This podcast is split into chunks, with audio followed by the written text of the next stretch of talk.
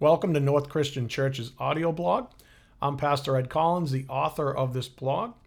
This week's blog, dated November 20th, 2020, is titled Steel Yourself. They say that there is no substitute for experience. I agree. I cannot say how many times the Holy Spirit has inspired me to preach a message on readying oneself for the inevitable.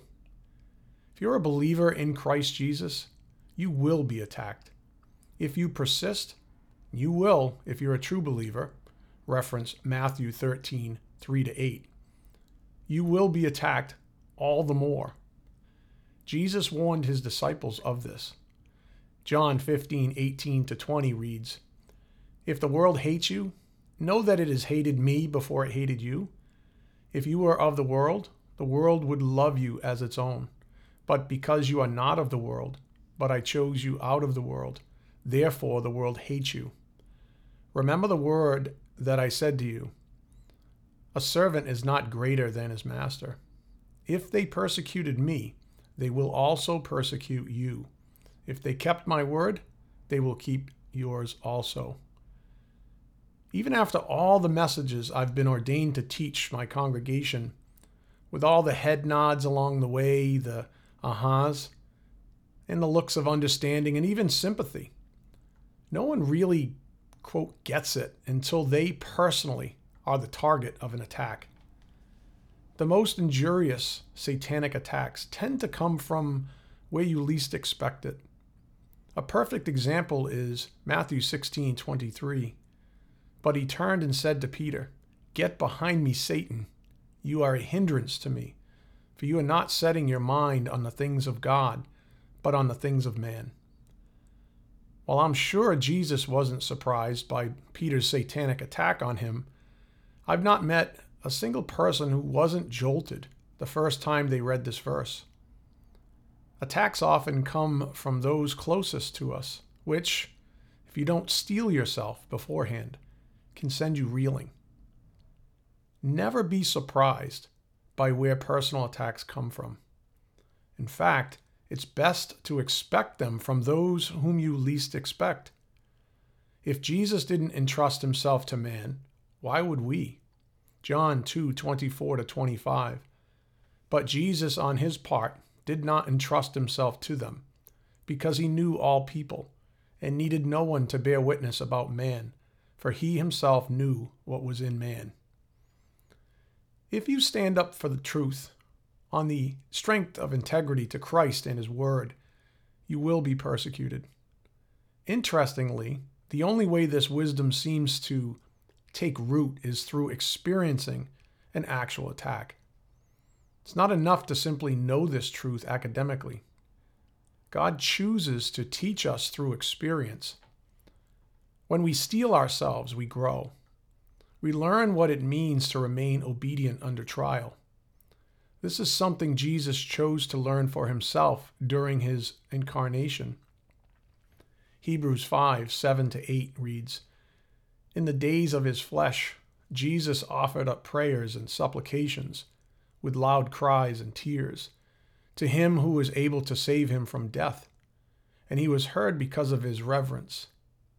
Although he was a son, he learned obedience through what he suffered. Paul loved the church at Philippi and the saints there personally. However, he was made aware of factions and divisions in the church. So when he wrote to them, he endeavored to have them transcend their circumstances. He asked them to steel themselves, while others persisted in attacking him personally and the church he had planted there. He wanted love to rule the day, to guard their hearts and minds so that they would bring glory to God amidst their trials. He wrote this epistle while imprisoned, using his own circumstances as proof of the quote, fruit of righteousness that comes through Jesus Christ to the glory and praise of God. Philippians 1:11. In fact, for some, Paul's tenacity while enduring his own suffering for Christ was encouraging, emboldening them to press on in their own way. Philippians 1 8 through 18 reads For God is my witness, how I yearn for you all with the affection of Christ Jesus. And it is my prayer that your love may abound more and more with knowledge and all discernment, so that you may approve what is excellent, and so be pure and blameless for the day of Christ, filled with the fruit of righteousness that comes through Jesus Christ, to the glory and praise of God. I want you to know, brothers, that what has happened to me has really served to advance the gospel, so that it has become known throughout the whole imperial guard, and to all the rest that my imprisonment is for Christ. And most of the brothers, having become confident in the Lord by my imprisonment, are much more bold to speak the word without fear. Some indeed preach Christ from envy and rivalry, but others from goodwill. The latter do it out of love, knowing that I am put here for the defense of the gospel.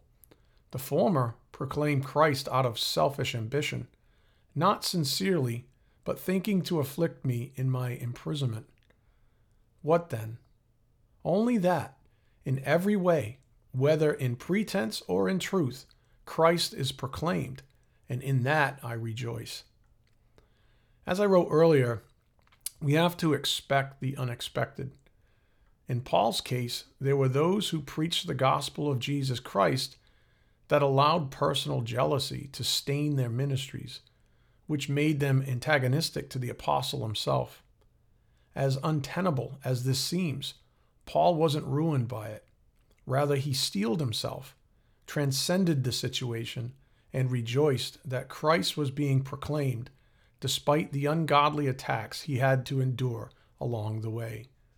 This was his freedom, you see. Paul was physically imprisoned, and the wolves were attacking his sheep, believing they'd make headway in their efforts to discredit him in his absence. Paul discerned this truth for himself, understood it, and those who were humble enough to see the same were encouraged by his resolve. Humility led the way to freedom, as it always does. Humility allows obedient children to, quote, press on toward the goal for the prize of the upward call of God in Christ Jesus, Philippians 3:14, and in doing so, showcase God's grace. Philippians 3:12 to 16 reads, "Not that I have already obtained this or am already perfect, but I press on to make it my own." Because Christ Jesus has, has made me his own. Brothers, I do not consider that I have made it my own. But one thing I do, forgetting what lies behind and straining forward to what lies ahead, I press on toward the goal for the prize of the upward call of God in Christ Jesus. Let those of us who are mature think this way, and if in anything you think otherwise, God will reveal that also to you. Only let us hold true to what we have attained. Paul wrote something that I've learned myself over the years. This kind of metal can only be forged through experience. There's just no substitute. I believe we pastors are forced to learn this lesson very early on in our ministries, lest we succumb to the pressures and quit.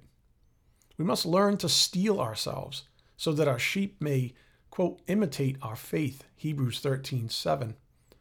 This is what we just noted in Philippians 1:14, where the brothers were encouraged by Paul's convictions.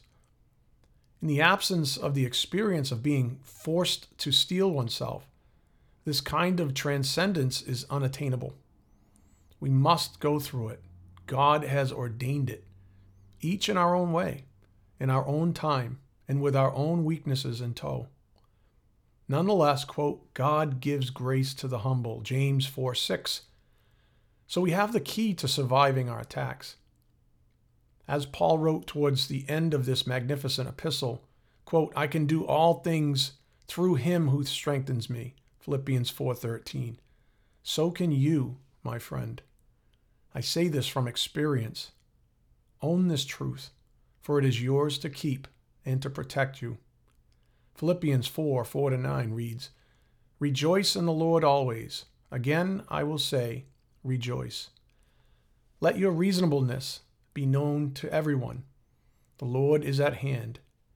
Do not be anxious about anything, but in everything by prayer and supplication with thanksgiving, let your requests be made known to God. And the peace of God, which surpasses all understanding, will guard your hearts and your minds in Christ Jesus. Finally, brothers, whatever is true, whatever is honorable, whatever is just, whatever is pure, whatever is lovely, whatever is commendable, if there is any excellence, if there is anything worthy of praise, think about these things.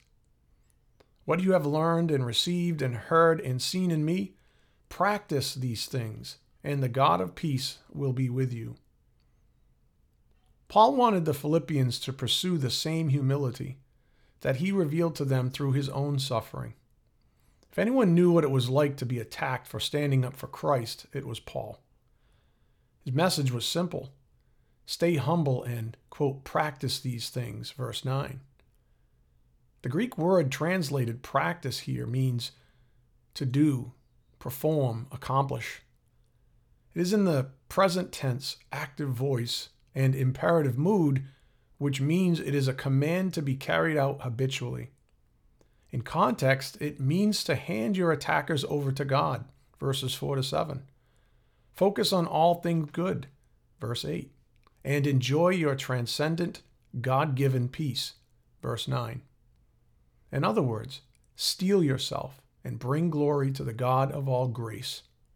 1 Peter 5 6 through 11 reads, Humble yourselves, therefore, under the mighty hand of God, so that at the proper time he may exalt you, casting all your anxieties on him because he cares for you. Be sober minded, be, be watchful. Your adversary, the devil, prowls around like a roaring lion, seeking someone to devour. Resist him, firm in your faith, knowing that the same kinds of suffering are being experienced by your brotherhood throughout the world. And after you have suffered a little while, the God of all grace, who has called you to his eternal glory in Christ, will himself restore, confirm, strengthen, and establish you. To him be the dominion forever and ever. Amen. Thanks again for listening.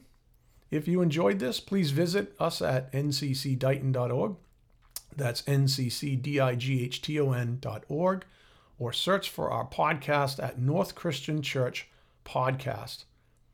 Until next time, God bless and have a wonderful day in God's matchless grace.